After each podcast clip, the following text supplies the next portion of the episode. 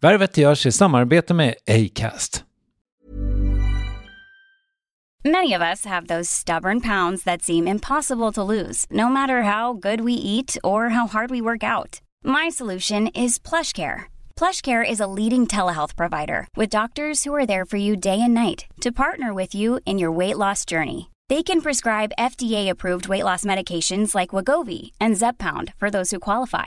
Plus, they accept most insurance plans. To get started, visit plushcare.com slash weight loss. That's plushcare.com slash weight loss. Hey, it's Ryan Reynolds, and I'm here with Keith, co-star of my upcoming film, If, only in theaters May 17th. Do you want to tell people the big news?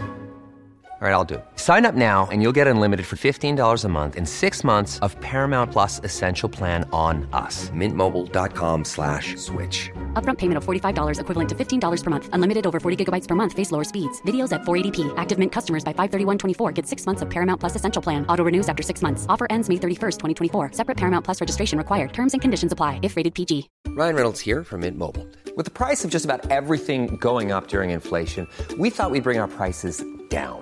So to help us, we brought in a reverse auctioneer, which is apparently a thing. Mint Mobile unlimited premium wireless. Ready to get 30, 30, bit to get 30, bit to get 20, 20, 20, bit to get 20, 20, bit to get 15, 15, 15, 15 just 15 bucks a month. So, Give it a try at mintmobile.com slash switch. $45 upfront for three months plus taxes and fees. Promo rate for new customers for limited time. Unlimited more than 40 gigabytes per month. Slows. Full terms at mintmobile.com. Värvet presenteras i samarbete med Nasonex, utomhusmöjliggöraren, som de inte kallar sig av någon märklig anledning. Men det är i alla fall Sveriges mest köpta antiinflammatoriska nässpray mot allergisk snuva. Och nu kommer ett litet test, så fram med papper och penna du som lyssnar, nu kör vi.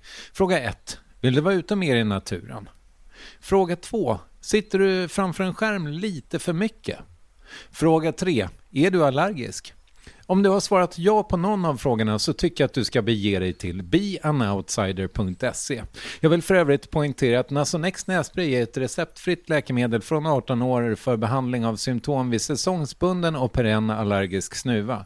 Rådfråga läkare om du är eller tror dig vara gravid eller ammar eller om du planerar att skaffa barn, har en obehandlad infektion i näsan, nyligen har genomgått en näsoperation eller har en skada i näsan. Får ingen effekt inom 14 dagar eller om du redan använder läkemedel med kortison ska du kontakta läkare. Använd ej mer än tre månader utan läkarkontakt. Stort tack Nasonex och beanoutsider.se.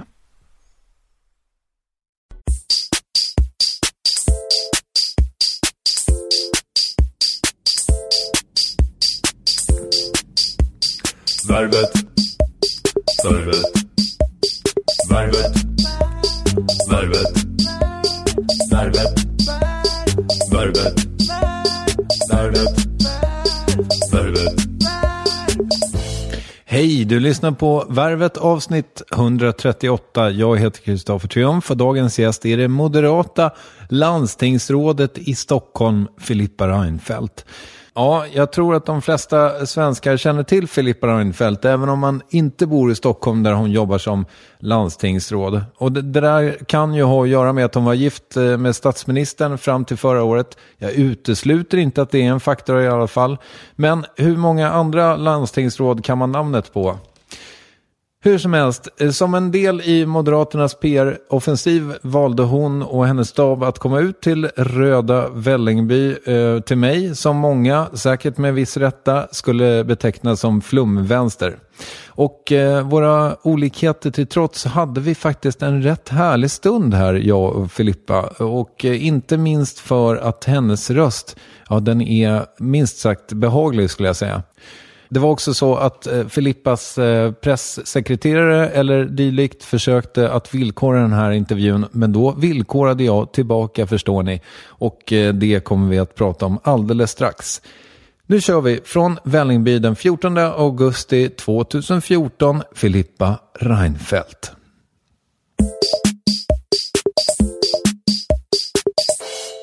Om du blir sådär riktigt... Eh, ja, blir det jobbigt då? Mig? Ha. Nej, jag tror inte, jag brukar inte. Du brukar inte skratta så mycket. Jo, jag är då. inte så kul heller. Så. Försök låt bli det då. Ja, fast det där hörs ju helt okej. Det är helt Mm. okej. Mm, bra. Ja, bra. Vad har du ätit då? Jag har ätit en smörgås och så har jag druckit en kopp kaffe. Är du en stor kaffekonsument? Periodvis, ja. Så att, eh, det kanske är det här sättet att eh, ta paus ibland. Man sitter på kontoret och känner att man måste sträcka ut benen lite. Då kan det nästan bli så att de bara går av sig själv fram till kaffeautomaten. Hur mycket sitter du på kontoret då? Det finns ju inga dagar som ser ut precis som andra. Det finns, eller väldigt få sådana i varje fall, i mitt jobb. Och eh, jag försöker ju i alla fall vara inne på kontoret om jag är i Stockholms stad, liksom i närheten av kontoret, åtminstone en gång om dagen. Väldigt mycket tid sitter man ju i olika sammanträden. Var är kontoret? Vet du var landstingshuset ligger ganska nära Kungsholms torg? Ja. Där är kontoret. Mm. Vad bra. Ja. Går du ut och lunchar som en helt vanlig människa? Ja, det är det då, jag lunchar. Så lunchar jag nog precis som helt vanliga människor, tror jag, vad det nu är. Nej, men eh, vi handlar upp någonting och käkar eh, runt skrivbordet eller kaffebordet. Och eh, om jag... Eller slarvar, sådär som kanske säkert många andra gör också. Hinner inte riktigt. Tar en eh, kaffe och en te och en buljong kanske. Eller så... ehm, Alla tre? På samt... Nej, inte precis. Samtidigt Nej. behöver det inte vara. Men du Nej. vet, man fyller på så kanske det är, man behöver någonting lite varmt också. Lite sälta kanske. Lite buljong då eller något. Eller så eh, går vi ut och käkar helt enkelt. Ja, och när du går ut och käkar, har du Säpo med dig då? Nej. Nej? Nej, Du jag, jag jag, inte går oftast med någon, med någon eller några medarbetare eller kollegor eller så.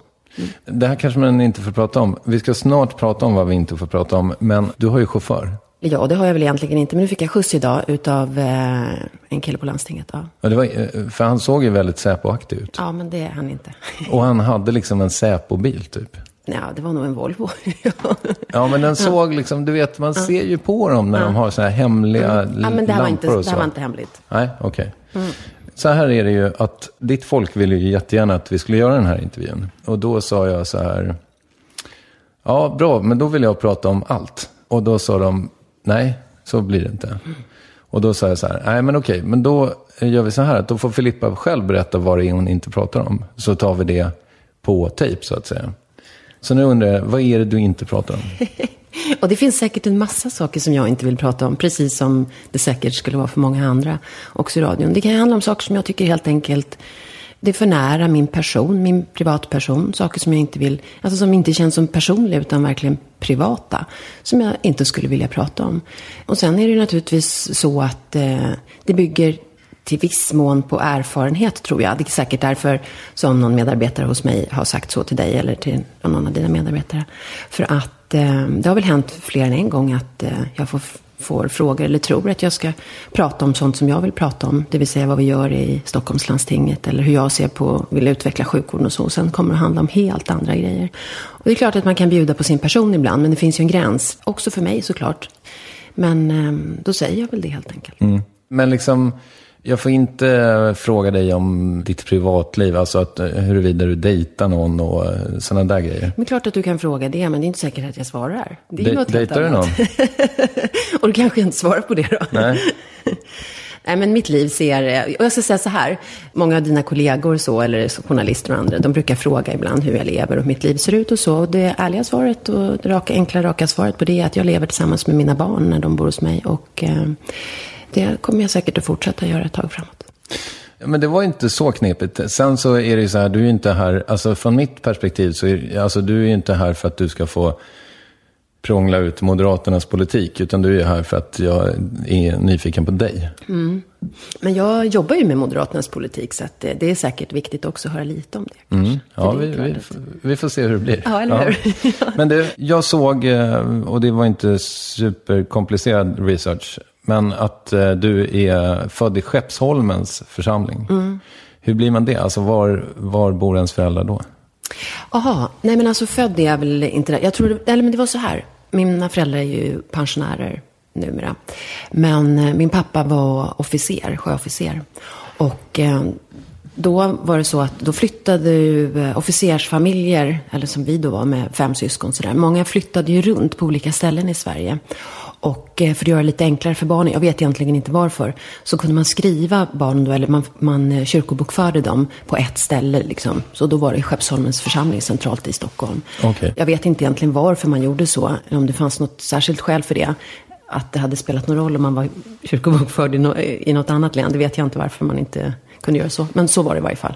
Så jag är inte född inne i stan, eller det är väl i och för sig, men jag är inte född eh, i den församlingen, vi bodde inte där. Vad hade din farsa för rang? Rank?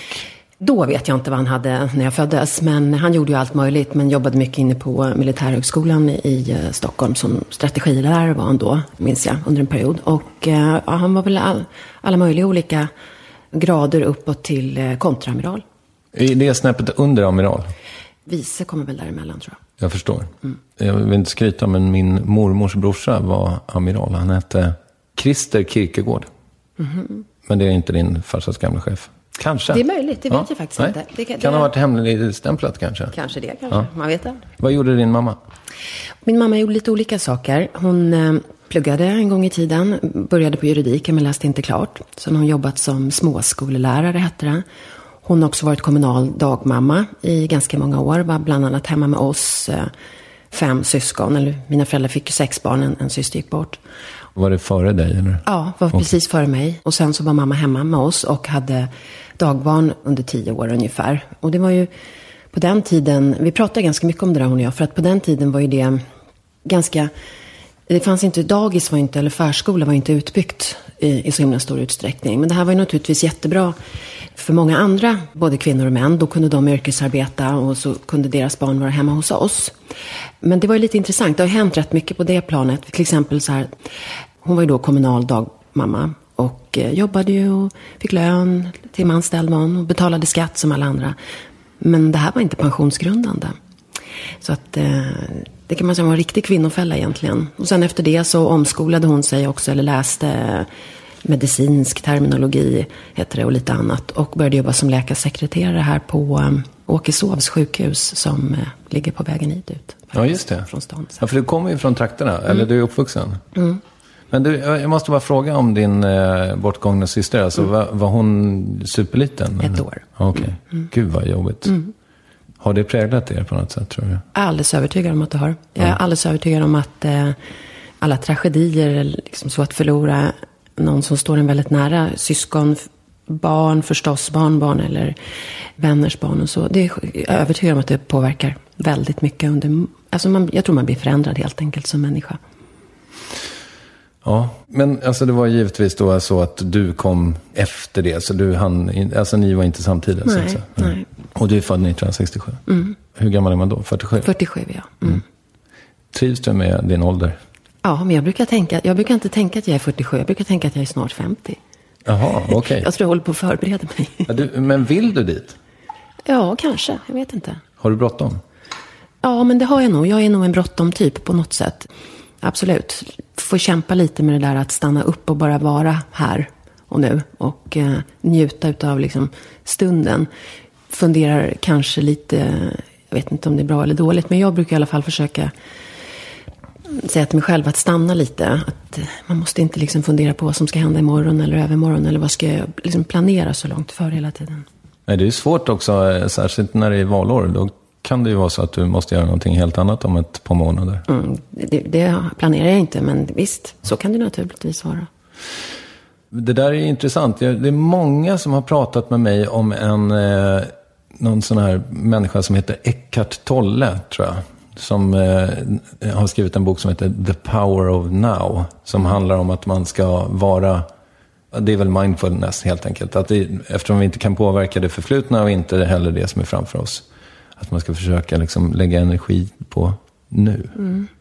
Och då ska man tydligen ta i, i saker så här, för att förstå att man, eh, det är här jag är och det är den här, liksom, det är det som ska, ja, det kan vara ett tips för dig. Absolut, ska jag självklart pröva. Och du kanske ska läsa boken också. Ja, det kanske The jag också ska power of now. Power of now. Jag är eh, inte sponsrad. Nej. Är du sponsrad av någon? Får du göra sånt? Nej, jag är inte sponsrad. Nej? Nej. Du får inte gratis kläder av någon och sånt? Det, absolut, det finns företag som försöker. Och så är det. Och det eller egentligen så tror jag inte nu. Men jag vet att en av mina medarbetare på jobbet eh, tidigare i alla fall ägnade ganska mycket tid, arbetstid, och skicka tillbaka saker till, olika företag som skickar saker helt enkelt. Och okej. tackar så hemskt mycket för omtanken och så, men det, det går liksom Du får inte? Nej, det gör jag inte. För du är ju ganska känd. Mm, det har ju blivit så. Ja. Gillar du det? Ja, men det där är svårt liksom. För att Ja, i någon mån gör jag ju det och på många andra sätt inte. Och det är klart att i, i, det, i det uppdraget jag har, eller jobbet då som att vara förtroendevald och prata om den politiken som jag tror på och vill se mer av och så. Så det är klart att det underlättar att vara igenkänd, välkänd och att man möter fler människor och man får en chans att träffa fler människor och så. Såklart är det så. Men, men liksom, när jag är ledig, när jag är privat, då vill jag ju inte vara det. Då vill jag ju kunna gå runt i, på stan eller köpcentrum eller ett museum eller vad, som, vad det nu är för någonting och bara vara jag. Och, Får du det då? Ja, de allra flesta människor eh, är, är bara, som känner igen är bara vänliga och trevliga och liksom säger något glatt eller vinkar. Eller, och det är klart att en del kommer fram och ställer frågor. Absolut är det så, men de flesta gör faktiskt inte det. Men eh, det är väl kanske mer känslan att man vill vara, bara vara ibland. Brukar du ha så här hoodie och stora solglasögon och så eller? Nej. Nej, det kan jag inte säga. Men visst, jag har äger väl ett par kepsar. Ja, det är så. ja, det gör jag. Funkar det då? Nej, det vet jag inte. Mer, mer som solskydd kanske. När åkte du tunnelbana senast? Det gjorde jag eh, häromdagen Ja. till jobbet. Mm. Mm.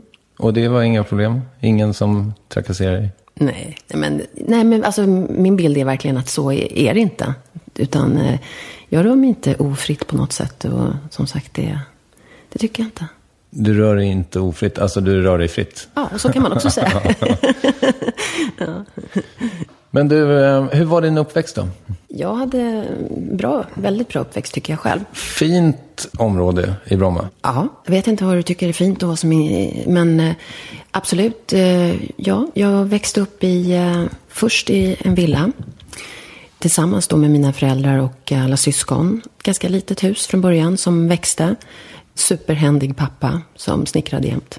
Som skilde sig från din mamma. Ja, eller de skilde sig mina föräldrar och eh, då så, så flyttade min mamma till ett av de här eh, ganska kända Per Albin-radhusen Aha. i Ålsten i Bromma. Skilsmässogatan kallades den på den tiden. Gatan. Jaha, varför det? Jo, därför att där bodde, de är supersöta, jättefina radhus. Otroligt dyra nu för tiden. Ja, nu är de det. Då var de ju inte det. Då var det inte så attraktivt att bo där. Och där bodde kanske lite äldre personer som hade bott kanske större i en villa eller så tidigare och sålt av och flyttat dit. var ganska små egentligen i bostadsytan. Eller så bodde det ensamstående mammor med barn. Som eh, försökte hitta någonstans förstås ute i, och, och kunna liksom bo kvar i området. Så att eh, vi ungar skulle kunna gå, gå ut skolan helt enkelt. När skilde sig dina föräldrar? Hur gammal var du? Jag var väl 15 då ungefär. Jaha, du var ju jättestor. Jag var jättestor, absolut. Ja. nej, men var, visst. var det liksom jobbigt för dig? För det kan det ju vara ändå kanske. Ja, men jag tyckte nog att det var ganska jobbigt faktiskt. Det var väl eh, inte så ovanligt, men eh, färre då än idag. Jag tror att eh, för många så är det liksom uppbrott och förändringar kan ju vara jobbigt. Sen kan det ju leda till positiva saker senare. Det vill säga, man, det kan ju vara utveckling som sker ur, ur förändring och uppbrott. Men eh, just då tyckte jag att det var jobbigt. Var det så att alla barnen hängde på din morsa? Nej, men jag är näst yngst. Så Okej. att det var jag och eh, lillebror, som för övrigt heter Kristoffer, som flyttade med mamma. Hur stavar han? Med CH va? Nej, med K. Ja, vad skönt. Vi ska prata om dina namn alldeles strax. Men eh, för de andra var utflugna. Ja, precis. De är lite äldre. Och på vilket sätt var det jobbigt då? Tonåren är ju, kan ju vara en ganska jobbig period i livet eh, överhuvudtaget. Det är nog för alla, nästan. Ja, man ifrågasätter rätt mycket. Och eh, vem är jag och varför? Och, ja, överhuvudtaget plus naturligtvis eh, allt det pubertala som man går igenom. Liksom. Bara sprutar hormoner i kroppen och man tröttnar på sånt man tyckte var roligt tidigare. Jag höll på otroligt mycket med musik och sjöng mycket och, och hel del med idrott och så. Och helt plötsligt från den ena dagen till den andra så var jag nästan ointresserad av det där. Sen har ju vissa saker kommit tillbaka, men, men det händer ju så himla mycket. Så det är klart att ovanpå det sen också flytt, uppbrott, eh, föräldrar som, som kanske både är, är ledsna men också glada för de val som de gör. I mean, så att jag tyckte faktiskt att det var stökigt och jobbigt. Var du stökig också?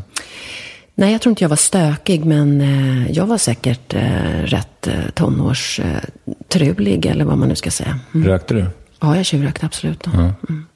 Drack du sprit? Det gjorde jag säkert också, ja. Vet du när du var full första gången? Nej, det kan jag faktiskt inte säga. Det vet jag faktiskt inte. Du har inget starkt minne nej, liksom? Nej, jag, har nog, egentligen, jag, jag dricker inte sprit, så att jag inte... Nej, jag, jag vet faktiskt inte. Så är det. Men naturligtvis, Eller nej, naturligtvis, då låter det ju ungefär som att det vore någon självklarhet. Men ja, nej, jag var inte aktiv i, i någon nykterhetsrörelse eller så. Och eh, drack eh, säkert, eh, jag kan ha druckit sprit också på någon fest, absolut. Då. Man kan tänka sig ändå att du var lite av en pudding. Jaså? Ja, men det kan man nog. Alltså, det, det känns, för vissa människor blommar ju ut liksom efter eh, när man har gått skolan. Så här. I den mån jag har gjort det så har jag gjort det. Men var du poppis när du växte upp? Jag hade rätt mycket kompisar, absolut. Eller, ja, det, var, det hade jag. Mm. Och killar? Ja, jag hade pojkvänner då också, absolut. Mm. Det var inget problem för dig? Jo, men det är klart att det var. Det var det är den här perioden i livet som är svår och som är känslig och när man är osäker. Och är det någon som tycker om mig egentligen? Och hur ska man vara? Och har alla andra roligare? Eller, eh, men, man funderar på massa saker. Det tror jag inte är någonting unikt. Det är själv, det gjorde jag också. Det gör jag väl ibland fortfarande också. Idag. Kolla på Instagram och tänker att fan vad roligt alla andra verkar ha. Kanske. Gör det? Nej, det gör jag faktiskt inte. Vad är det du säger? Du kollar inte på Instagram? Eller du tycker bara inte att de har roligare? Jo, ja, nej, det vet jag inte. Det är möjligt att de har. Eller jag hoppas att andra människor har väldigt kul också, Ja, såklart. men utan dig? Ja, det får de gärna ha också. Det är jättekul om de har det. Ja, nej, det kan jag tycka är ett problem ibland. Ja, du vill vara med där det är roligt. Ja, det skulle jag säga. Jo, men det är klart att man vill vara med ofta när det är roligt, men det kan man ju inte alltid vara. Nej, det skulle vara omöjligt. Om inte alla kunde komma överens om att samlas på samma plats. Och nu har vi kul. Exakt. Du var ingen superstjärna i skolan har jag förstått. Nej. Eller jag var det faktiskt innan tonåren var jag jätteduktig i skolan. Superambitiös och eh, väldigt intresserad. Det försvann någonstans där i vevan med tonårstruligheten och eh, kanske de här osäkra eller funderingarna kring vad vill jag och vad ska jag bli när jag blir stor och vad är jag intresserad av? Är det musik eller är det matematik eller och, och så kanske. Att jag tyckte också att det var lite jobbigt med mina föräldrars eh, skilsmässa där. De skildes 82. om jag Mm, har där. räknat Ja, rätt. Vad var Bromma för plats 1982? Var det, är det ungefär som nu eller var det en helt annan grej? För jag misstänker att Bromma har blivit mer exklusivt med åren. Var det liksom, ja, hur, hur, skulle du beskriva Bromma i din ungdom? Liksom? Nej, men så är det nog. Så har det nog blivit. Men det är ju, Bromma är väl en blandning. Det finns eh, jättestora villor och så finns det vad nu en normalstor villa är. Radhusområden, lägenheter. eh. Jag, vet, jag minns faktiskt inte, eller det vet jag nog inte om det var en blandning mellan bostadsrätter och hyresrätter. Hur det såg ut, det vet faktiskt inte jag hur det var. Men jag tror att det har förändrats. Om inte annat så vet jag ju att huspriserna, eller bostadspriserna i Bromma är ju eh, rätt höga idag. Det var inte alls så på samma sätt på den tiden. Jag vet mina föräldrar berättade, de kommer inte från Stockholm. De kom till Stockholm då från eh, Göteborg och Vänersborg. Och så skulle de bilda familj. Och så började de ute i Haninge. Och sen bodde de i eh, Sköndal i eh, södra Stockholm. Och sen så eh, hittade de en annons där det var någon som ville byutköpa med en, en villa.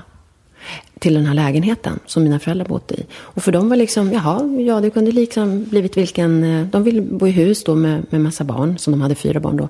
Det kunde, det kunde blivit precis var som helst, för de kände ju inte till Stockholm. Men det var liksom, in, jag tror inte det ansågs vara något speciellt eller och bo i Bromma? Ja. Det var ungefär som Vällingby är nu då kanske. Vällingby är ju liksom inte... Det är ingen som blir impad när man säger att man kommer från Vällingby. Men vad fint det har blivit. Det är ju i och för sig ganska många år sedan nu som Vällingby centrum byggdes eh, om. Det var ju rätt slitet ett tag. Men tycker du att det har blivit bättre? Ja, Jag tror det. Jag jobbade i Vällingby eh, lite extra när jag eh, pluggade en period. Och eh, SIFO låg här då. Och det var så här väldigt bra extra knäck. Man kunde gå in och göra fyra timmars pass på lite olika tidpunkter på dygnet. Och då kommer jag ihåg, då åkte jag och så fikade jag ibland i, just i Vällingby centrum på vägen till eller från. Eller var in och handlade någonting för att kunna käka på vägen till och från skolan eller eh, jobbet då. Nej men som sagt, Bromma, då, nej men jag vet inte om det har, men jag tror att det har förändrats. Jag tror att eh, de flesta bostadsområden utvecklas väl genom åren. Så är det väl. Det är ju några år sedan nu som jag bodde där. Innan vi kommer allt för långt bort ifrån din barndom. Du har ju otroligt många namn. Kan du bara dra dem nu? Ork, de var så många så jag orkade inte skriva ner dem. Filippa, Desiree, Amanda, Kai, Yes. Och så är du född... Vad heter du i efternamn från början? Holmberg. Ja. Har de gjort likadant med alla syskonen? Att ni har fått sådär många? Varför? Jag tror att det var så här. Det var nog min mamma som låg på där. Och jag tror hon har alltid tyckt att eh, man ska försöka göra någonting kul eller trevligt av det mesta i vardagen, om det går. Så att vi, eh, vi firade någonting vid varje namnsdag. Och det kunde vara så alltså det var inget märkvärdigt, det var inte det som var grejen. Utan, men den som hade namnsdag, självklart den som fyllde år, men också om man, den som hade namnsdag, fick någon grej på sin namnsdag. Det kunde vara så här typ, ja nu har Filippa inga vantar, nu är det vinter och, och hon behöver nya vantar. Så istället för att man åkte och köpte ett par vantar, så väntade mamma kanske en dag eller en vecka eller vad det nu var, tills jag hade min namnsdag. Och då fick jag vantarna. Och så låg det lite, som ett litet paket bredvid vid matbordet. Och då blev det liksom en grej att samlas kring. Så att, och det kan du ju tänka efter själv, vi är rätt många syskon och alla har tre individuella namn. Sen heter vi alla Kai, efter pappa. Okej. Mm. Det är ju bra. Oavsett eh, kön, det funkar på båda. Absolut. Ja. Mm. Du sa så här, du visste liksom inte, vilket ju ingen gör när man är 15, men vad, vad du ville göra. Men vad hade du för drömmar? Mm, det, var nog, det varierade nog genom eh, olika perioder. I och för sig var det så här, jag var inte särskilt, som, som vi pratade om nyss då, jag var inte så, jag levererade helt enkelt inte särskilt bra resultat i, i skolan, i eh, gymnasiet. Jag var rätt ointresserad just då. Jag, och jag var väldigt medveten om att det var så. I bemärkelsen av att jag tänkte att men jag läser in det där senare. För att jag vet faktiskt inte vad det är jag tycker är roligast just nu. Men jag har väl i och för sig alltid varit eh, intresserad utav eh, samhällskunskap, av religion var jag väldigt intresserad. Och också musik, det pratade jag lite om tidigare, eller nämnde tidigare. Så att, eh, men jag vet nog inte riktigt. Kunde du ha blivit eh, rockstjärna? Är det det nej, det kunde jag inte ha blivit. det kunde jag absolut inte ha blivit. Men, eh, men man kan ju ägna sig åt musik på olika sätt. Det kan man verkligen göra. Nej, men jag vet inte. Jag har liksom aldrig tänkt så här, det här, jag har nog inte planerat så noga kan man väl säga. Men när jag var riktigt liten, jag drömde aldrig om eh, det här att bli hästskötare eller så, utan det var nog mer astronaut i så fall. Du sa att du höll på med idrott, vad var det då? Jag höll på väldigt mycket med gymnastik. Både i eh, Brommagymnasterna och i Sofiaflickorna. Och så, jag tränade själv, men jag tränade också eh, i grupper med yngre tjejer. Så det höll jag på med i många år. Vilka kretsar umgicks du i? Jag umgicks väl mest egentligen med eh, mina klasskompisar och parallellklasskompisar. Med 67orna helt enkelt. Okej. Mm. Ja, har du kvar många vänner från den tiden? Ja, det har jag. Några som jag har väldigt tajt kontakt med och sen några som är mer som bekanta kan man väl säga. Vad läste du för eh, gymnasielinje? Humanistisk, estetisk. Vad hade du för språk då? Jag har läst väldigt mycket franska och sen kopplade jag på spanska också. Hur är din franska då? Jag, jag talar inte franska, men eh, med lite träning så kan jag nog göra det. Du kan beställa en bouillabaisse. kan jag säkert göra. Jag kan säkert lite mer än så. Men eh, det blir jag tror att det är säkert inte så vanligt, men man måste ju underhålla språk också. Och sen så tror jag att man blir lite, eh, eller man, det är väl dumt, jag menar jag förstås. Jag kanske känner att eh, jag är så ringrostig så att jag inte riktigt vågar. Apropå man och jag, säger du hen? Nej, det gör jag inte. Varför inte det? Jag vet inte. Nej. Det är ovant antagligen. Kanske ska man det? Tycker jag. Ja, kanske Det är ett praktiskt ord. Ja. Kommer du göra det nu, tror du? Du vågar inte. Du tycker det känns för laddat. Nej, det, det tror jag egentligen inte att jag tycker. Men jag är helt eh, ovan. Det kommer nog inte falla sig naturligt för mig att säga hen. Nej, fast nu gjorde du det. Det var ju bra. När kände du att du fick eh, riktning i livet? Första gången? Egentligen så tror jag att det var direkt efter gymnasiet. Sen bytte jag i och för sig riktning. Men jag, direkt efter gymnasiet så började jag jobba i en... Eh, behöver ju inte namnge företaget kanske. Men Det får du ju. Ja, okej. Det är jättebra. Jag började jobba på Europen. Okej. Mm. Jag jobbade lite extra där under gymnasietiden också. Inte i Vällingby dock. Nej, den butiken tror jag aldrig jobbat i. Men jag, när jag jobbade extra så har jag nog jobbat runt i de flesta i hela Stockholm. Jag var en del i Farsta och ganska mycket i city och så. På Söder. Men eh, då började jag i alla fall jobba på Europen. Och jag tyckte det var så otroligt roligt. Jag hela tiden det här att även om det är korta möten med kunder. Så att man liksom, det här med kundkontakten, att jobba i butik. Jag tyckte det var väldigt kul. Sen var det väldigt mycket trevliga kvinnor. Jag tror inte att jag träffade en enda man faktiskt som jobbade där. Men väldigt mycket trevliga kvinnor som jobbade där. Så jag tror att jag tänkte nog att det där ska jag nog fortsätta med. Men sen så dök det upp lite andra grejer i livet och eh, jag var ju till och från sen jag var väldigt ung, eller sen jag var barn faktiskt, får man ju säga, politiskt intresserad. Och eh, det blev mer och mer utav politik i mitt liv senare. Så då gjorde jag, man kan man säga att jag gjorde ett skifte. Och så blev det politik som, eh, som jag jobbar med. Eller jag började ju som tjänsteman i politiken och inte som förtroendevald själv. Men jag tror att jag första gången tyckte att, ja men Europen butik, det här är min grej. När gick du med i MUF? Men jag var bara 13 år. Varför det? Alltså varför gick du med i MUF? Ja, eller MSU hette det faktiskt, eh, Moderat skolungdom, som skolorganisationen heter. Ja, men jag började med, förlåt, vad heter det, ehm, högstadiet. Och eh, det fanns säkert några bidragsregler i samhället på den tiden. Som, eh, kan, jag kan inte dem hur de ser ut exakt, men då var det väl så här att ungdomsförbunden, alla ungdomsförbunden, fick eh, bidrag för antal medlemmar, för hur stora liksom, ungdomsförbunden var. Och då fanns det någon åldersgräns som var just 13 år. Och eh, det gick säkert att ha medlemmar som var yngre, men då fick man nog inte föreningsbidrag. Så då var liksom inte det särskilt intressant för ungdomsförbunden. I alla fall, så började det då på högstadiet. Och då var det så att då kom ju ungdomsförbunden ut på skolorna, det gör de ju idag också, och kampanjer. Kommer ha bokbord och pratar om det här tycker vi, och de vill ju ha in mycket medlemmar. Och jag gick runt och lyssnade och eh, då kom jag ihåg i alla fall att eh, det var en kille som jag snackade med där som pratade mycket om hur det här med synen på skolan och vem skolan var till för och en friare skola och så. Alla de delarna. Och det överensstämde väldigt mycket med hur jag kände. Så att för mig, eh, ja då gick jag med helt enkelt i Moderat skolungdom. Sen gick jag på lite möten ibland. Jag var inte jätteaktiv var jag inte.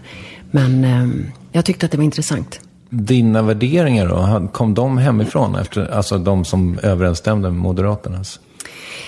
Ja, det gjorde de säkert delvis, men eh, jag tror man präglas av det mesta som man möter i livet. Alltså, det är klart att de flesta av oss hör ju, jag menar, man hör samtalen hemma. Det kan ju vara mellan, med föräldrar eller mellan, med syskon eller med vänner och sådär. Men jag tror man påverkas, eller i alla fall så hoppas jag att jag påverkas av allt. Alla människor man möter, alla samtal, alla händelser i livet. Och eh, ja, jag är övertygad om att jag har påverkats i, i någon riktning av det jag, som jag har mött hemma också. Men det var i grunden inte det framförallt, utan det var helt enkelt min känsla av att jag tyckte skolan var felorganiserad. Det är grunden för mitt eh, politiska engagemang. På vilket sätt var den det?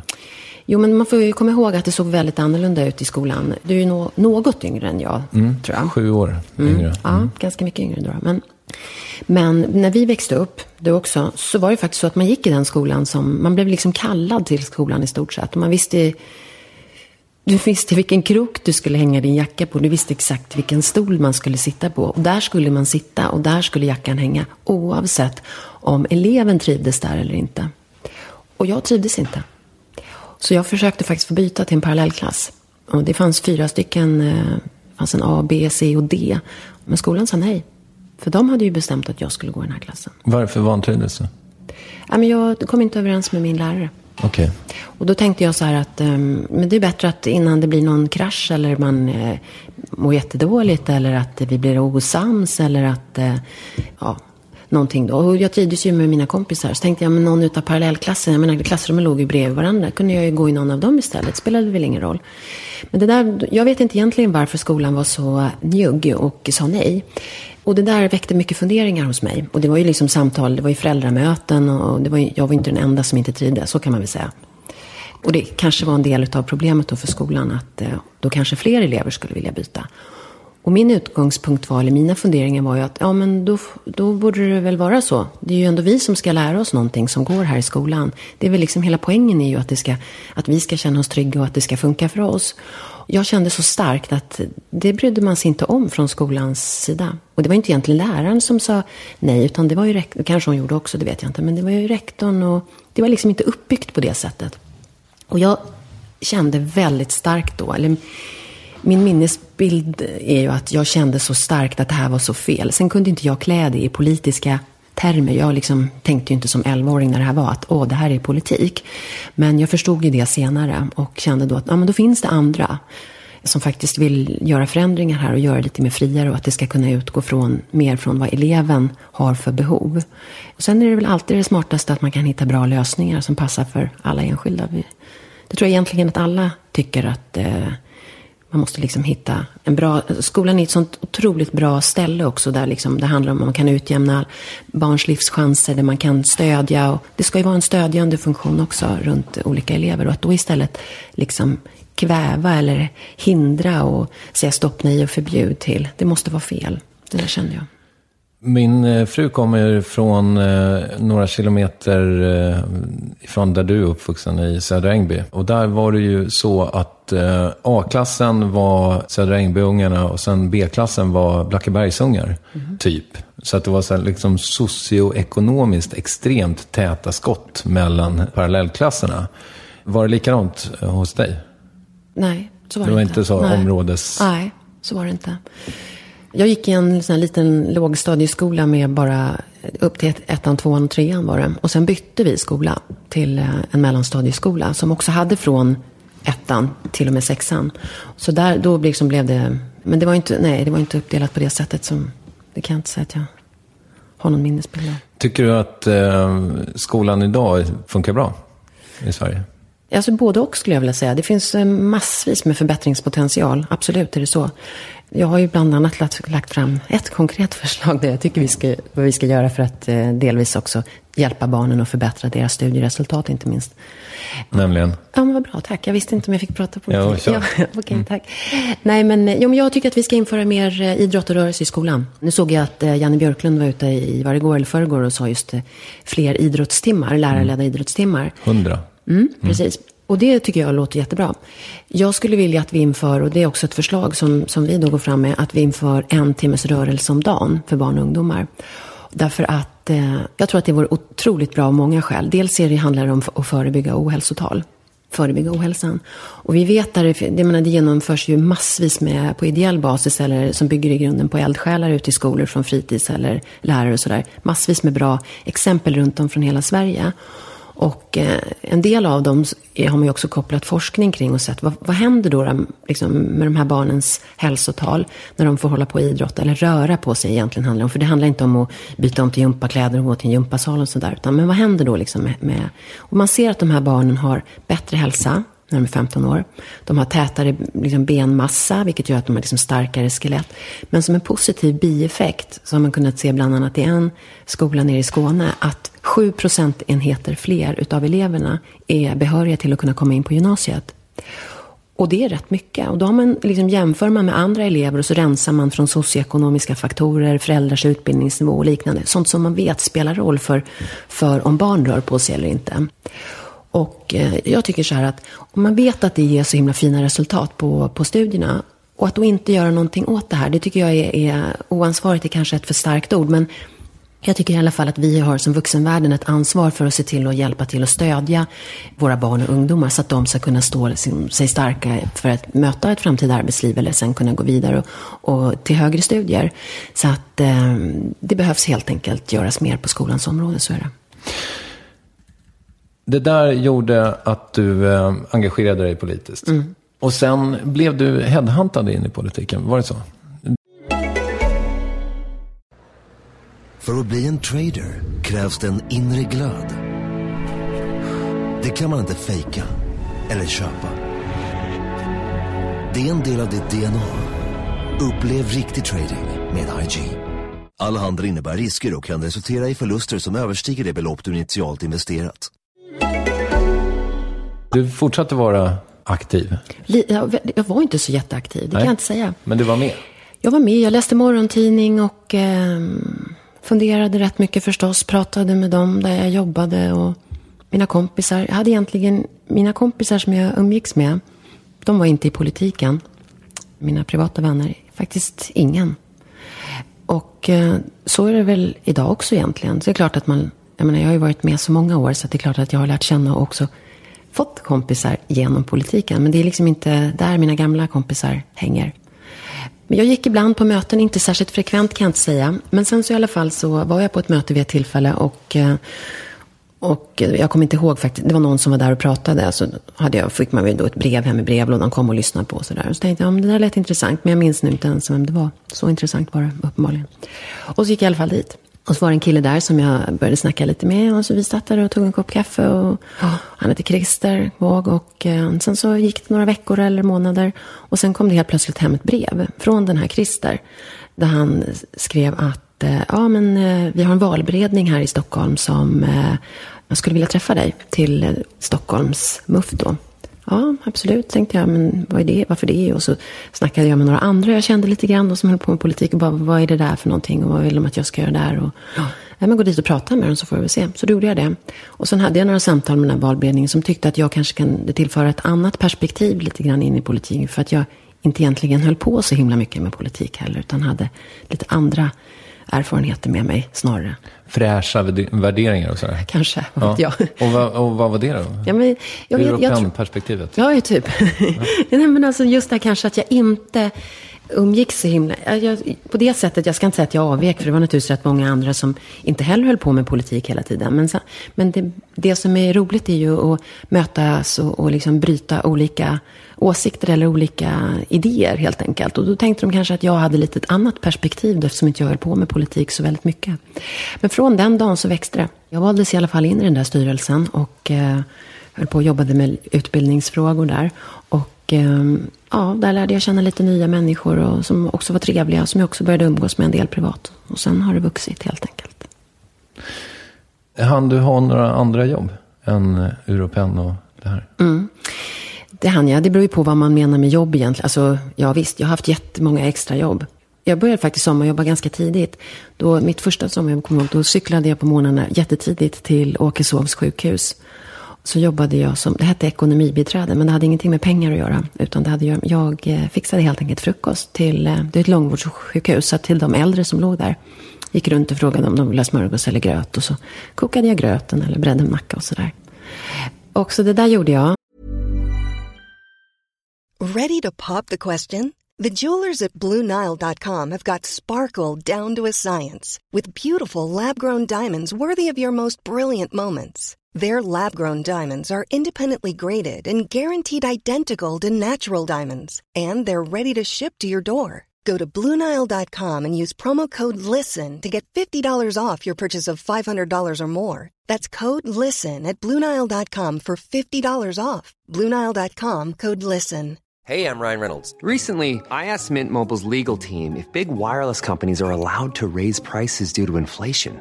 They said yes. And then when I asked if raising prices technically violates those onerous two year contracts, they said, What the f are you talking about, you insane Hollywood ass? F- So to recap, we're cutting the price of Mint Unlimited from $30 a month to just $15 a month. Give it a try at mintmobile.com slash switch. $45 upfront for three months plus taxes and fees. Promo rate for new customers for limited time. Unlimited more than 40 gigabytes per month. Slows. Full terms at mintmobile.com. Quality sleep is essential. That's why the Sleep Number Smart Bed is designed for your ever evolving sleep needs. Need a bed that's firmer or softer on either side? Helps you sleep at a comfortable temperature? Sleep Number Smart Beds let you individualize your comfort so you sleep better together. JD Power ranks Sleep Number number 1 in customer satisfaction with mattresses purchased in-store. And now, save 50% on the Sleep Number limited edition Smart Bed for a limited time. For JD Power 2023 award information, visit jdpower.com/awards. Only at a Sleep Number store or sleepnumber.com. Yes, ny sponsor. Värvet presenteras i samarbete med Svea Bank. Och jag menar inte att ta ner stämningen, men dessvärre är ju lågkonjunkturen här, vilket innebär att de flesta branscher har det tufft och också väldigt många privatpersoner. Jag vet själv vad det är att ha en trasslig privatekonomi. Det var struligt i många år för mig och låg ofta post i hallen med trista logotyper i ena hörnet och jag hade också i flera års tid ett helt gäng betalningsanmärkningar. Och tyvärr är det nog många som har det svårt att få ihop till räkningarna just nu, som har hamnat i ekonomiskt trubbel. Och det är här Svea Bank kan kliva in med något som kallas skuldfinansiering. Där löser de skulder hos inkasso och till Kronofogden och till och med om Kronofogden vill sälja ditt boende har Svea Bank möjlighet att hjälpa till. I den här tjänsten får du en personlig handläggare som gör en grundlig genomgång av din ekonomiska situation, de tar kontakt med dina kreditgivare och när ett lån beviljats löser de dina skulder åt dig och samla dem i ett enda lån med en avbetalningsplan som din ekonomi klarar av. För om du har hamnat i klister, du är inte ensam och kanske kan det här hjälpa dig. På svea.com skuldfinans kan du läsa mer. Tack Sveabank! Och, eh, så det gjorde jag ibland på helger också. Jag jobbade på eh, Europen då. Sen så jobbade jag faktiskt hos en optiker ett tag. Jag har serverat på eh, krog. Jag har jobbat extra knäckte på SIFO när jag eh, pluggade. Sen har jag, jobbade jag som tjänsteman på Moderata ungdomsförbundet. Men det är ju i politikens värld. Men jag jobbade där med eh, ett telemarketingprojekt under ett års tid. Jag var projektledare för det. Du är ingen överklassunge ju, eller? Det låter inte så. Nej, det tror jag inte man kan säga. Nej, medeldito. Ja, typ.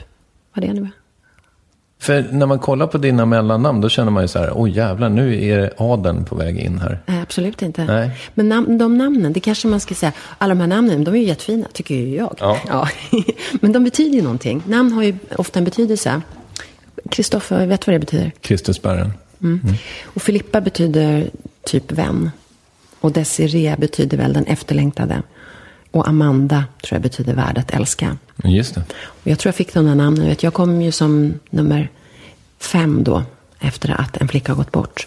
Så då tror jag att man längtar. Jag ska inte säga att man längtar mer efter det barnet. Men det kanske, det kanske man gör någonstans. Det tror jag nog. Sen har du varit i politiken i 25 år, eller? Vad blir det? 25 år, är det så länge? Ja. När blev det ditt jobb? Jag började ju jobba då. Jag blev anställd på Moderata ungdomsförbundet. Det var 1990. Då var jag projektledare där ett år. Ja, nästa år är det 25 år, va? Så då jobbade jag som projektledare ett år.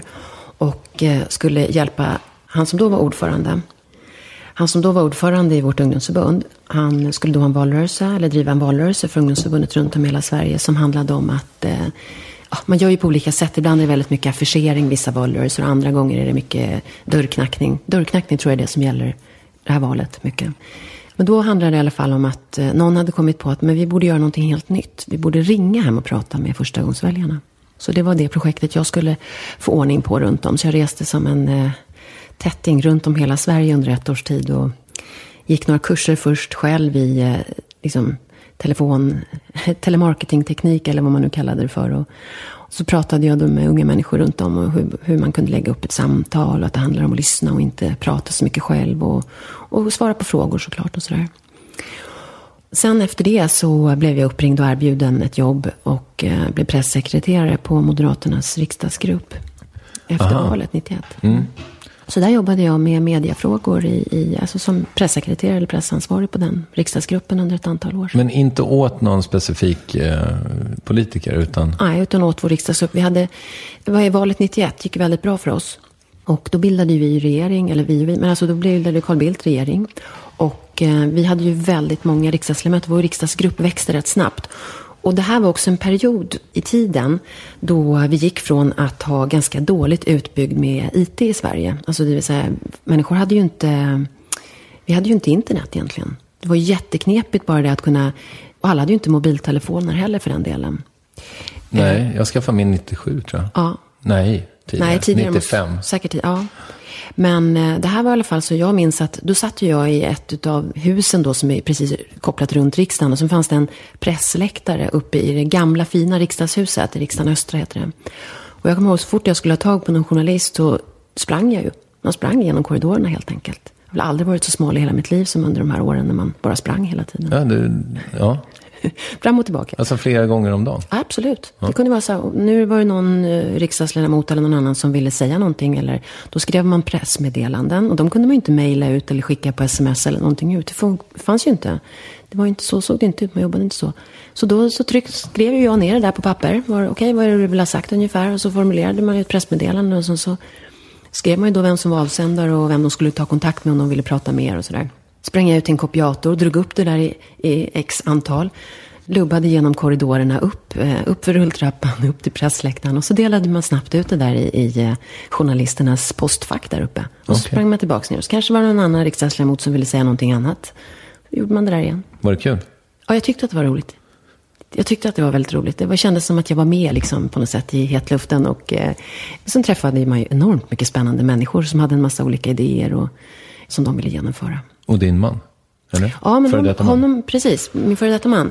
Honom träffade jag egentligen tidigare. Honom träffade jag ju, eh, vi jobbade ju tillsammans i eh, Stockholmsdistriktet då, i, i ungdomsförbundet. Han var ordförande där.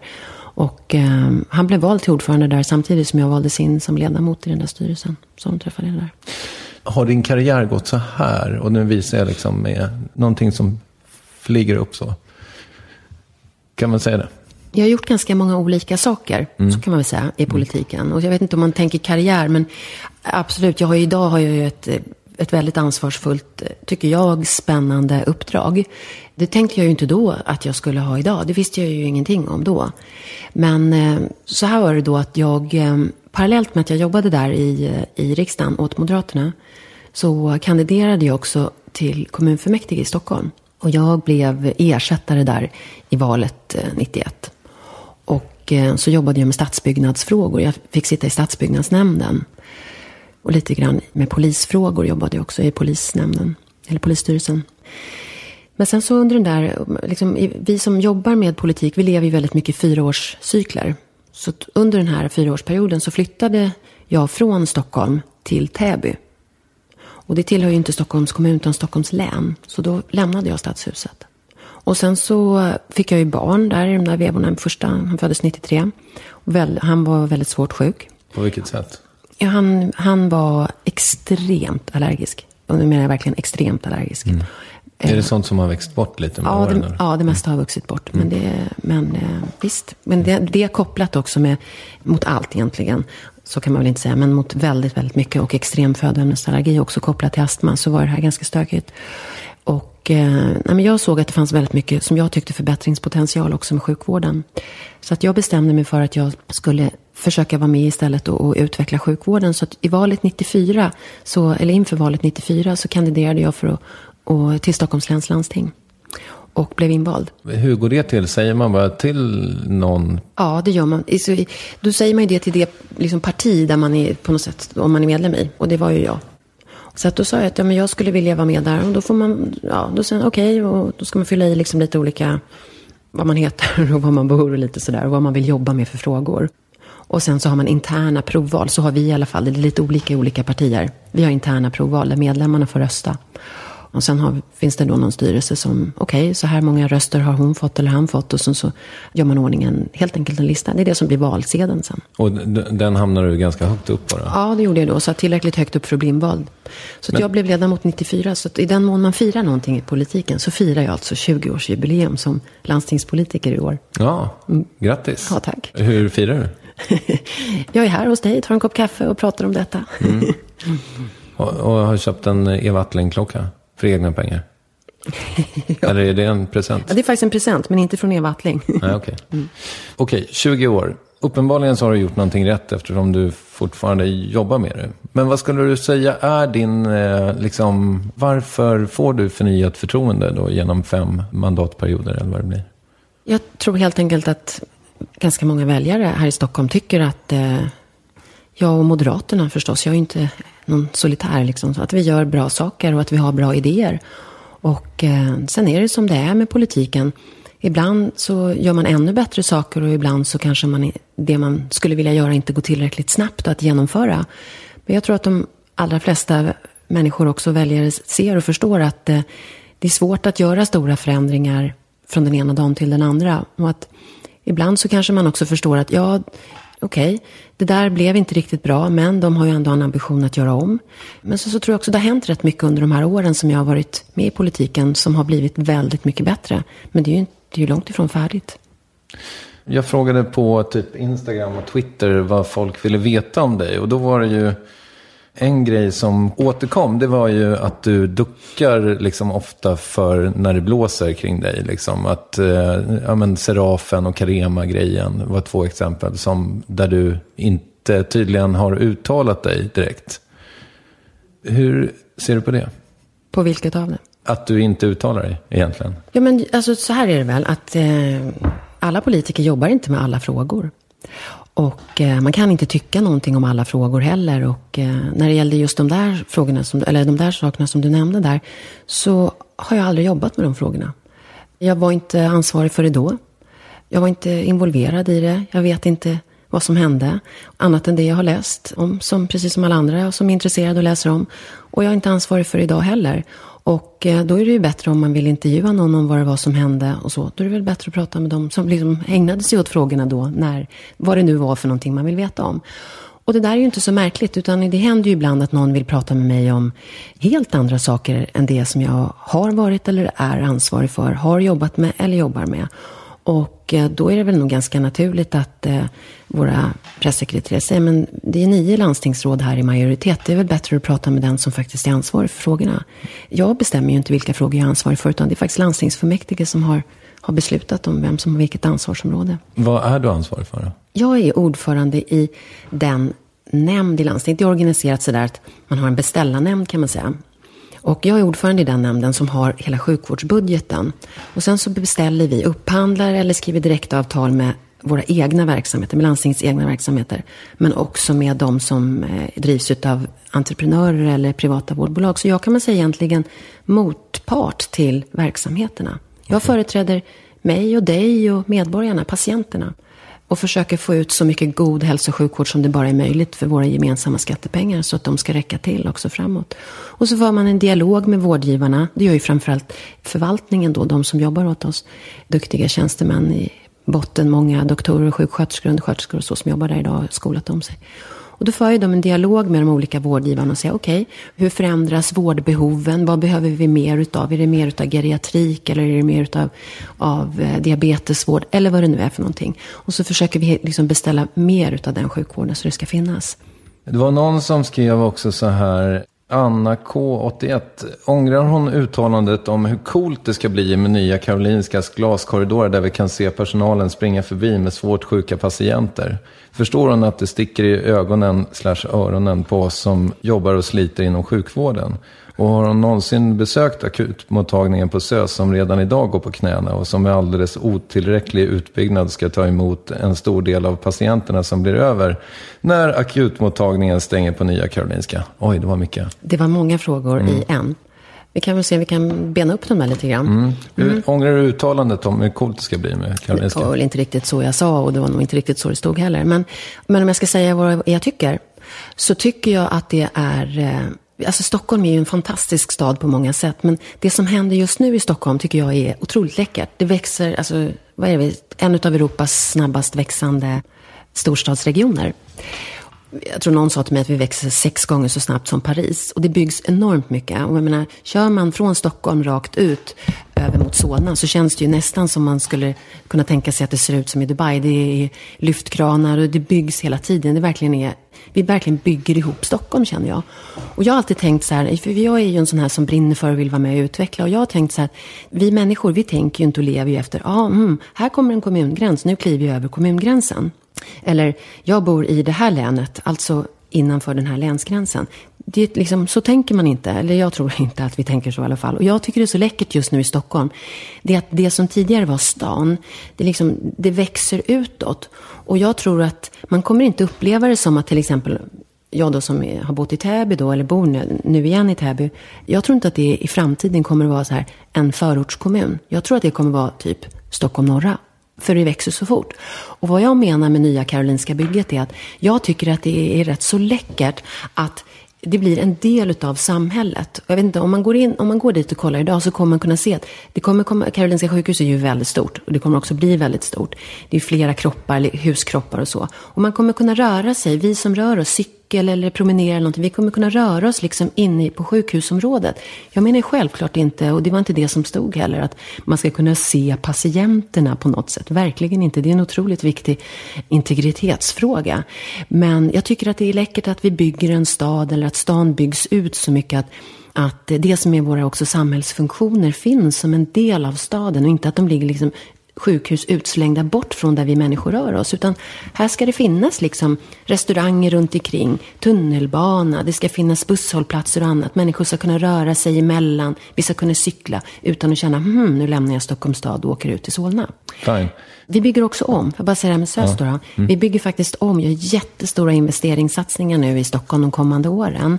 Och bygger om till ut och nytt på alla Stockholms sjukhus och inte minst på akutmottagningarna. Men, att det men, behövs. Men stämmer det att Karolinska blir mindre, alltså att kapaciteten blir mindre?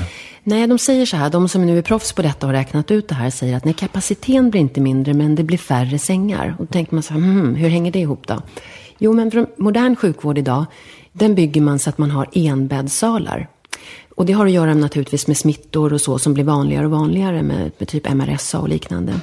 Och förr, då bodde vi, och nu också för den delen, så, så när man läggs in på sjukhus kan man ibland ligga både i dubbelrum och ibland i flerbäddssalar. Men så kommer inte moderns sjukhus eller framtidens sjukvård se ut och, och organiseras. Så att idag är det så att det finns väldigt många tomma sängplatser inne på sjukhusen där det inte finns personal eller där det inte ligger patienter. Man kan inte mixa patienter hur som helst. Så att man kommer att ha ett mycket bättre nyttjande utav rummen och sängarna på det nya sjukhuset är, är tanken. Min bild av eh, höger eh, politiken om landstinget är att ni tycker att det är så otroligt fint och viktigt det här med valfrihet. Tycker du att det är det? Jag tycker att valfrihet är väldigt viktigt. Det är inte bara viktigt i sjukvård. Jag tycker det överhuvudtaget är viktigt. Jag tycker att eh, jag, jag ogillar liksom politik som tror att det är politiken, alltså politikerna och eh, systemen som ska liksom, bestämma hur, sen, hur vi människor ska leva våra liv. Jag tycker snarare tvärtom. System ska byggas upp för att stödja oss människor att kunna leva våra liv på ett bra sätt. Ja, men jag tycker valfriheten är viktig. Min, liksom, min syn på politiken är att jag vill, ha, vill se att vi har liksom system och politik som finns där till stöd för människor. Som finns till stöd för att stödja oss. Jag, menar, jag tror inte att om vi alla kunde och fick så skulle vi slänga av oss oket staten, resa oss upp som starka individer och starta egna blomstrande företag och så. Utan jag tror helt enkelt att vi behöver en massa saker gemensamt och vi vill ha en massa saker gemensamt. Och det finns också en massa funktioner i samhället som ska finnas där till stöd för oss. För att vi kanske under kortare eller längre eller hela livet behöver stöd utav samhällets olika funktioner runt omkring oss. Men det får inte ta över på något sätt. Utan vi måste få vara fria individer också. Och jag tycker att de här systemen som byggs upp, allt från skola, sjukvård och vad det nu än må vara för någonting. De ska finnas där för att stödja oss, inte för att bestämma över oss. Och därför så, så hela min utgångspunkt egentligen och syn på, på samhällets funktioner och därmed också på politiken som ju liksom är de som bestämmer om hur organisera samhällets funktioner och finansiera dem. Är att det får aldrig ta över. Det får helt enkelt inte ta över utan det måste finnas ett inflytande för oss själva. Både att kunna välja men också välja bort saker som inte vi tycker funkar. Men jag är så ointresserad av att välja vård. Jag vill bara att det ska funka. Ja. Jag kan förstå den utgångspunkten, absolut. Men jag tänker så här, att jag har faktiskt, jag säger så här då, jag har pratat med tillräckligt många människor genom åren som har beskrivit för mig att de inte känt sig till exempel trygg i en vårdkontakt. Och vad är väl viktigast då? Ja, men det är ju att de får hjälp att komma någon annanstans. Ja, fast då vill man väl ha det som du ville ha det i, i skolan. Att man har en läkare tills man inser att det är en galning och då byter man.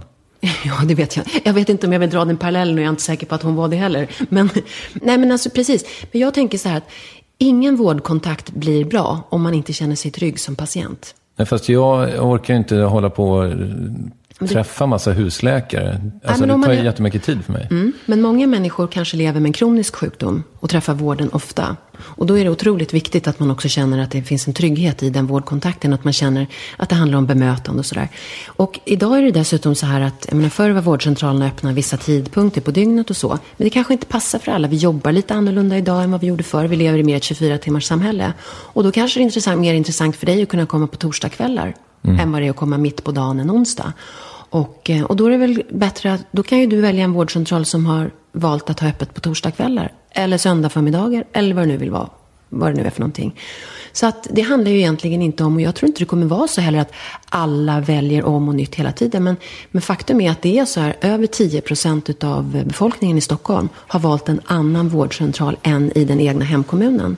Och det säger ändå en del om att det är ganska många människor som faktiskt vill välja någonting som, som t- till och med lägger en bit bort. Det kanske är så att du bor i Nynäshamn, jobbar i Kista och eh, tycker därmed att det är bättre att, att lista dig hos en vårdcentral i Säg Kista centrum då, än att du kanske får eh, lämna ett prov eller ska träffa en eh, sjuksköterska eller en doktor lite snabbt ska behöva åka ner eller stanna hemma och vara kvar i Nynäshamn den dagen. Men är inte risken att det blir ett liksom A och ett B-lag då? På något sätt att det blir lite bättre vård på vissa platser och sämre på andra? Alla har ju rätt att välja. Alla kan ju då välja bort där man inte tycker att det fungerar. Och eh, då kommer det ju inte finnas något underlag för den verksamheten att finnas kvar på sikt. Och så får någon annan som då är mer patienttillvänd etablera sig där och eh, söka liksom, eller möta patienterna där. Men jag skulle säga så här, sen är det ju inte bara så, utan det är naturligtvis så att vi har ju otroligt mycket uppföljning och kvalitetskontroller från landstingets sida och tittar i verksamheterna. Så att det är inte så att vi skulle acceptera att vi har verksamheter med, som inte är medicinskt bra. Det, jag menar, vi, vi är ju faktiskt väldigt rädda om de skattepengar vi har. Vi vill ju att de ska... Jag menar, dels är det, ju, är det ju ett medicinskt ansvar, men det handlar ju också om att vi vill få ut så mycket god vård som möjligt för att eh, vi ska kunna göra, bedriva mer vård åt en växande och åldrande befolkning. Men skulle du säga att eh, har, har eh, personalen mer eller mindre tid med patienten sen du började eh, jobba med det här? Det är nog väldigt individuellt. En del upplever nog att de har mindre tid. Det har jag i alla fall hört en hel del som säger till mig att de tycker att de har. Medan andra har, tycker kanske att de har mer tid. Det beror lite på vad man jobbar med för någonting. Jag tycker, ska jag säga, att eh, vårdens medarbetare, de som är vårdutbildade, ska ha mycket tid med patienten. Jag tycker de ska ha mer tid med patienten. Man ska ta den tid med patienten som patienten behöver, såklart. För att kunna ställa rätt diagnos eller för att kunna vårda patienten förstås. Men sen är det väl så här att eh, med en del sjukdomar så går det oerhört snabbt att ställa rätt diagnos. Och andra tar det väldigt lång tid därför det kanske finns eh, det är liksom väldigt komplexa eller multibehov som patienten har. Och det måste få ta så kort eller så lång tid som patienten behöver. Det var också flera som återkom till det här att du i boken Politiker som lyckas eh, så har du sagt att du är mest stolt över avknoppningar i människonära verksamheter. Har du sagt det? Mm, jag tror att man måste sätta det där citatet i sitt sammanhang. Det ja, var, gör det. Please. Mitt resonemang handlade om förskolorna. Och jag fick säkert någon fråga, jag kommer inte ihåg hur den var formulerad. Det här är ju liksom, vad pratade vi om, 2006 eller någonting sånt där som jag Okay. fick den här frågan. Jag tycker att det är roligt. Jag tycker det är bra att så många kvinnor, för det handlar om flest kvinnor när vi pratar om förskola. Eller, och jag menar, jag då som har en dotter till en, en gammal dagmamma, så är det liksom det här kvinnornas värld på något sätt. Jag tycker det är roligt att så många kvinnor fick chansen att ta över och driva de verksamheterna, de förskolorna som de har jobbat i i många år. När sa du dagis senast? Det gjorde jag kanske nu, fast det heter förskola. Ja. Men eh, jag säger nog dagis ibland också, fast det heter ju inte det längre. Men, så det här resonemanget, eller det citatet, det kommer egentligen ur ett resonemang som handlar om, om detta. Att jag tycker att det är kul, jag tycker det är roligt. Jag har aldrig förstått varför det ska vara så att om man jobbar med klassiskt manliga jobb inom eh, skattefinansierad verksamhet som kanske, jag säger inte att det är manligt att vara som en sophämtning, men säg till exempel asfaltering eller parkskötsel eller sophämtning i kommunala verksamheter, många män som jobbar. Varför är det okej att entreprenörer får jobba med kommunala skattemedel där? Men bakåt har det inte varit, så har det ju knappt funnits förskolor eller dagis då, som drivs på entreprenad. Så jag tyckte att det var väldigt roligt att det blev väldigt många småföretagare, många kvinnor som fick chansen att ta över och driva den verksamhet som de har jobbat i i många år och utvecklingen. Och jag tyckte också jag kunde se väldigt, en av mina bästa vänner, hon är förskollärare. Och jag minns att hon har berättat för mig att helt plötsligt så liksom hände det någonting annat på den här förskolan när de fick en chans att, att ta över. Hon var inte med då, men och det var det här att Ja, ah, men vi, stann, vi kommer in på lördag, vi ska måla om det här kuddrummet. Och folk ställde upp, man gjorde saker på sin fritid. Man satt hemma, man tog med sig tyger och kuddar man hade hemma för man ville snygga till. Man hade, tog med sig material hemifrån som man ville göra liksom nya pedagogiska grejer med barnen och sådär. Så att helt plötsligt så blomstrade engagemanget på ett annat sätt. Så egentligen var det så att resonemanget handlade om detta. Men har man inte misslyckats då med politiken ifall man inte ifall personalen inte känner så när det är liksom statligt eller kommunalt? Eller vad Ja, så kan man ju också säga. Absolut kan det vara så. Men det kan ju också vara så att det är en drivkraft hos många människor att faktiskt vilja vara med och utveckla en verksamhet eh, själva. Göra allt det som krävs för att få vara med och jobba med skattepengar. Men sen bidra extra på något sätt med egen kreativitet, egna idéer. Och det kanske man inte hade utrymme för tidigare. Och så där är det väl på alla arbetsplatser, eller på många arbetsplatser, att det finns någon chef där som, och man liksom, jobbet är upplagt på lite olika sätt. Och jag tycker att det är en av poängerna med att det finns olika arbetsgivare, att vi har en mångfald inom vilket område det än må vara. Det är att om man, om man inte tycker att det funkar bra där så kan man helt enkelt, istället för att behöva byta bransch eller sätta sig på skolbänken igen, så ska man kanske kunna söka sig till en annan arbetsgivare som lägger upp jobbet på lite annat sätt. Är du feminist? För mig är det en självklarhet att eh, män och kvinnor ska ha lika möjligheter. Och så är det inte idag. Så därför jobbar jag gärna för mer inflytande för kvinnor, för bättre arbetsmiljö för kvinnor, för bättre villkor för kvinnor överhuvudtaget. Men jag brukar inte etikettera mig som feminist. Det verkar vara en moderat hållning, eller så är det en Reinfeldt-hållning. För Fredrik Reinfeldt sa ju när han var hos mig att eh, är du feminist? Jag brukar säga att jag är moderat, han. Ja, okej. Ja, så kan man också säga. Ja, det kan jag också. Det kan jag skriva under på. Jag säger också att jag är moderat. Nej, men jag brukar inte etikettera mig överhuvudtaget faktiskt. Och eh, sen så tycker jag så att jag menar, de flesta människor tycker väl att det är självklart att män och kvinnor, eller kvinnor och män, ska ha lika möjligheter, rättigheter. Samtidigt så vet vi idag att det inte ser ut så. Därför är det jätteviktigt att jobba med de frågorna. Men är det inte viktigt då att en person som du, som har makt och inflytande, faktiskt ställer sig bakom eh, etiketten feminist. Men finns det en enhetlig feminism? Ja, det finns ju en, eh, en ordboksdefinition i alla fall som man kanske skulle kunna Men det är en flerhundraårig utveckling utav feminismen. Och det har väl varit olika tyngdpunkt inom den i olika också, kan man säga, värderingsmässigt vad man har velat trycka på. Och det Men, finns... men vad, är det, vad är det som står i vägen för att du ska kalla dig feminist? Nej, men det är ingenting som står i vägen. Men jag går inte runt och säger så här, jag är, är socialkonservativ eller liberal eller, eller så. Jag, jag tänker inte så. Utan, och därför så säger jag inte heller att jag är feminist. Men jag tycker att det finns alldeles för stora ojämlikheter och eh, skillnader mellan flickors och pojkars, mäns och kvinnors villkor idag. Googlar du dig själv? Ja, det har hänt. Fast jag gör inte det så ofta. Varför inte? Eh, För att eh, det finns... Eh, det är inte bara en vänlig miljö, nätet. Och... Eh, Särskilt inte i ditt fall kanske. mm, du tänker när man är politiker, eller? Nej, jag vet inte. Det verkar som att folk inte tycker om dig på internet. När man kollar på Flashback och sådär. Det, det är inte... Jaha. Det där har jag nog aldrig kollat. Nej, okej. det men kanske de inte gör. Nej, men det är inte bara kärlek i alla fall. Nej, så, så såklart att det inte är. Mm.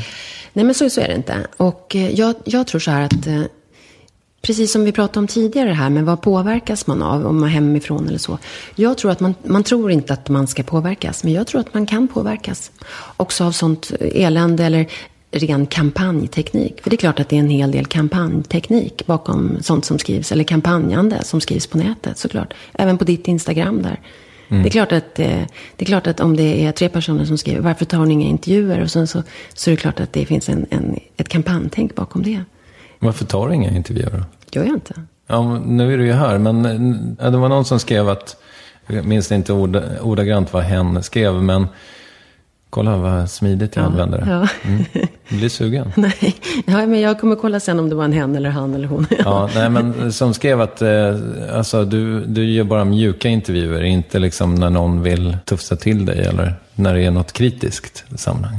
Stämmer det? Nej, det stämmer inte. Okej. Jag tror att eh, om man är intresserad på riktigt, om man inte bara ägnar sig åt eh, liksom, kampanjeri då, då, så skulle man nog kunna fundera kring hur många landstingsråd eh, gör intervjuer i Ekots lördagsintervju eller i, med i Agenda eller i eh, överhuvudtaget i de stora morgontidningarna och gör intervjuer kring de ansvarsområden man jobbar med. Så att jag tror att eh, det är nog en del i ett kampanjeri. Okej.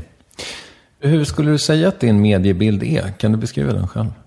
Jag vet inte, jag funderar inte så mediebild utan jag försöker ju liksom sköta mitt jobb helt enkelt, mitt uppdrag. Jag försöker ju träffa så mycket människor jag bara kan och, och eh, har naturligtvis en ambition av att eh, se till att göra det så bra som möjligt förstås för min huvuduppdragsgivare som är patienterna, väljarna i Stockholm. Men jag vill ju att det ska bli bra också för vårdens medarbetare. Men nu är inte jag deras chef och arbetsgivare, men jag vill försöka ju få fram så bra villkor som möjligt i de avtal som vi tecknar så att de ska kunna ha så bra arbetsmiljö som möjligt. Sen ska jag säga att jag funderar inte så jättemycket på mediebilden, utan jag måste ju göra det jobbet jag ska göra och sen försöka beskriva det så tydligt. Eh, återkoppla det helt enkelt. Och där är det klart att media spelar en väldigt viktig funktion. Berätta om ditt Instagramkonto. Ja, vad finns det att säga om det? jag tycker att det är lite kul med mitt Instagramkonto. Varför startade du det? Det var en ren protest mot mina medarbetare. Jaha, Mm. berätta. Ja, men eh, det var egentligen inte något, över, liksom, något genomtänkt. Utan eh, de höll på med sina mobiltelefoner hela tiden. Det var alltid någonting, liksom, förutom då att prata med journalister eller, eller vad de nu pratar, vilka de nu pratar med. Och eh, flera av dem har ju Facebook och de har, håller på och twittrar och Instagram och allt vad de gör för någonting. Och eh, jag har inget Facebook och jag har inget Twitterkonto och eh, jag hade inget Instagram heller. Och de var så här, nej men du kan inte ha Facebook Filippa för att det, det vi kommer komma 3000 frågor om dagen och vi hinner inte ta fram underlag till dig som du kan svara dem och så. Mm, ja, okej. Då har jag väl inte det då. Så kände jag någonstans att det var lite tråkigt. Jag vill ju också se vad det där handlar om och vadå, vad gör man på Facebook? Och tänkte jag så här att jag missade nämligen en fest också, eller en middag med ett gammalt tjejgäng därför att de eh, kommunicerade på Facebook och glömde bort att jag inte hade Facebook. Och då blev jag jätteledsen. Så kände jag att ah, men jag måste nog hänga med, jag måste ha något sånt där. Så en dag så har jag i alla fall varit nere och besökt en eh, spelmissbruksverksamhet i eh, Östergötland och tittat på hur den fungerar. Så när vi satt på tåget på vägen hem så försjönk ju då medarbetaren i sin telefon igen. Och då tänkte jag så här, hm, hur svårt kan det vara? Det där kan jag ju också fixa. Så jag fixade helt enkelt ett Instagramkonto där. På tåget hem. Och eh, sen tyckte jag att det där blev lite roligt. Så att för mig är det egentligen mer en, ja, det var en liten protest började det som. Nu tycker jag att det är rätt kul. Du eh, är uppskattad på Instagram tror jag. I viss mån kanske ironiskt. Mm. Alltså kanske både och. Mm, säkert. Ja. säkert. Har du misslyckats någon gång? Det har jag säkert gjort massvis med gånger. Eller gjort saker jag inte tyckt har blivit tillräckligt bra. Där man får göra om helt enkelt. Och eh, jag är ganska, vad ska man säga, chosefri kring eller... Ja, det, jag ska säga så här. Det bekymrar mig naturligtvis alltid när saker inte blir så bra som jag har tänkt mig att de ska bli. Men jag känner inga större problem att säga att det här blev inte så bra som jag hade tänkt mig. Jag gör om. Eller jag vill börja om. Eller vi backar ett steg och eh, gör nytt. Har du något konkret exempel? Ja, men så inom politiken säkert har det varit så ibland att jag inte tyckte att det blev tillräckligt bra. Eller det blev inte riktigt så som vi hade tänkt oss. Och då, okej, okay, men då fine, då, då justerar vi det sen. Till exempel var det ju så när vi sjösatte eh, den här vårdreformen Vårdval Stockholm. Det är svårt att veta exakt hur det ska bli sen i verkligheten. Även om det är jättemånga människor som är involverade och har tänkt när man liksom utformar en modell då. Och sen tyckte jag inte att det blev inte tillräckligt bra. Och jag tror man ska vara helt enkelt eh, rätt pragmatisk och, och inse att det blir aldrig hundraprocentigt rätt dag ett. Utan det är snarare, man kan vara hundraprocentigt säker på att det inte blir rätt. Och då måste man ha en öppen hållning. Så, ja, men okej, men då gör vi om. Syftet är ju inte att få rätt, eller att det var rätt det jag gjorde, utan syftet är ju att det ska bli rätt. För de som ska komma i åtnjutande av den här tjänsten då till exempel, eller, eller vården i det här fallet. Så det var ett exempel. Har du någon tanke om vad du ska göra efter politiken? Nej, jag tänker inte riktigt så. Utan jag vill ju fortsätta. Jag har en massa idéer om, och, eller jag tycker inte att det är tillräckligt bra ännu. Jag vet inte om det någonsin kommer bli tillräckligt bra. För våra behov och önskemål och, och krav som medborgare här, på vad politiken ska kunna leverera eller åstadkomma kommer säkert alltid att förändras och öka. Men jag tycker att nu är det ju snart val. Och jag har ju då fått förmånen att bli omvald som sjukvårdslandstingsråd. Så jag har ju vid valet, eller vid årsskiftet nu, varit det i åtta år. Och eh, de första fyra åren så fick vi bort väntetider och köer nästan helt på vårdcentralerna. Och de här fyra åren så har vi fått bort väldigt mycket av väntetider och köer. Inte allt överallt ännu, men väldigt mycket på, inom den övriga sjukvården. Men det finns vissa saker som jag tycker absolut måste fortsätta där det inte är tillräckligt bra. Och det är bland annat akutmottagningarna och sen också äldresjukvården, alltså det som kallas för geriatriken. Och där har jag en del idéer om vad jag vill åstadkomma nu framåt. Så att, eh, jag hoppas att jag ska få vara med och eh, jobba med de frågorna de kommande fyra åren. Annars så blir det ur och butik. Det är möjligt, vad vet jag. Varför ville du vara med i Värvet? Mitt ärliga svar är att jag tyckte det var lite spännande det här med podcast. För att jag är ingen podcastlyssnare egentligen. Mm. Du har ju inte pratat med mig tidigare. Utan du eller någon hos dig ringde ju en av mina medarbetare. Som i sin tur sen pratade med mig och sa. Han har en jättestor podcast och det är jättemånga som lyssnar. Så den måste ju vara jättebra. Tänkte jag då. Så då tänkte jag, ja men då lyssnar jag lite på hans podcast. Så att jag fick eh, hjälp med att ladda, ladda ner din podd. Och jag hade inte ens den appen i, eh, hos mig tidigare. Men nu har du det. Nu har jag det. Och eh, sen är det väl så här med dig, tror jag. Får jag recensera lite? Så är det ju så att jag träffar ju väldigt många journalister som, eh, som vill ställa korta, snabba frågor och ha korta, snabba svar om eh, ibland ganska tuffa. Och eh, jag tror ju inte att det är mindre tufft egentligen att föra långa resonemang kring eh, viktiga frågor. Nu skulle vi inte prata så mycket politik, men det blir lite i alla fall. Det är jag glad för. Var det en recension? Det var ingen recension. Du bara konstaterade att det får ta tid. Jo men, jo, men recension i bemärkelsen av att det är ju naturligtvis eh, mumma på ett sätt, för, eh, inte minst för politiker som vill prata mycket. Men det gör ju inte att det är enklare, utan tvärtom är du ju lite lurigare på det sättet, därför att, eh, just därför att du ger dina personer som du pratar med så mycket tid. Hur har det känts då? Ja, det vet jag inte. Det beror på hur du klipper ner sen. Mm. Det blir svårt att klippa jag ska se ifall jag kan göra en riktig vänsterklippning på det. Så att du framstår som värsta...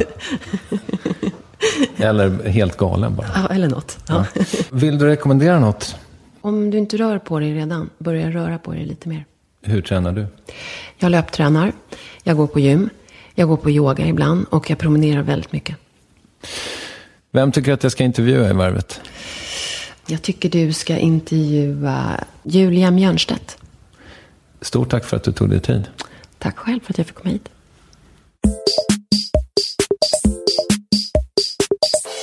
Det blev ingen knasklippning. Det blev en helt vanlig signerad Lovisa Olsson som vanligt. Eh, Och är det så att du vill hänga med i Filippa Reinfeldts liv så finns hon på ett Instagramkonto nära dig eller i en valkampanj också eventuellt i din närhet beroende på lite var du bor.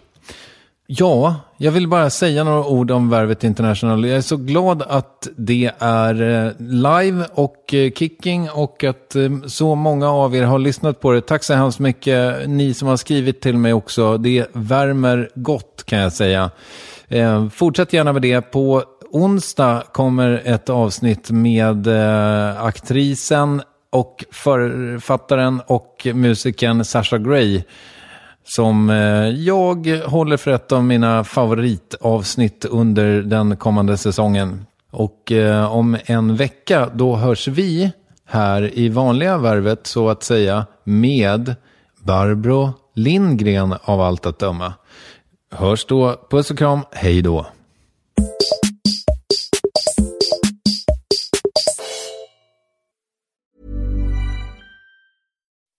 When you make decisions for your company, you look for the no brainers. If you have a lot of mailing to do, stamps.com is the ultimate no brainer. Use the stamps.com mobile app to mail everything you need to keep your business running with up to 89% off USPS and UPS. Make the same no brainer decision as over 1 million other businesses with stamps.com. Use code PROGRAM for a special offer. That's stamps.com code PROGRAM. When you need mealtime inspiration, it's worth shopping Kroger, where you'll find over 30,000 mouthwatering choices that excite your inner foodie. And no matter what tasty choice you make, you'll enjoy our everyday low prices, plus extra ways to save, like digital coupons worth over $600 each week. You can also save up to $1 off per gallon at the pump with fuel points. More savings and more inspiring flavors make shopping Kroger worth it every time. Kroger, fresh for everyone. Fuel restrictions apply.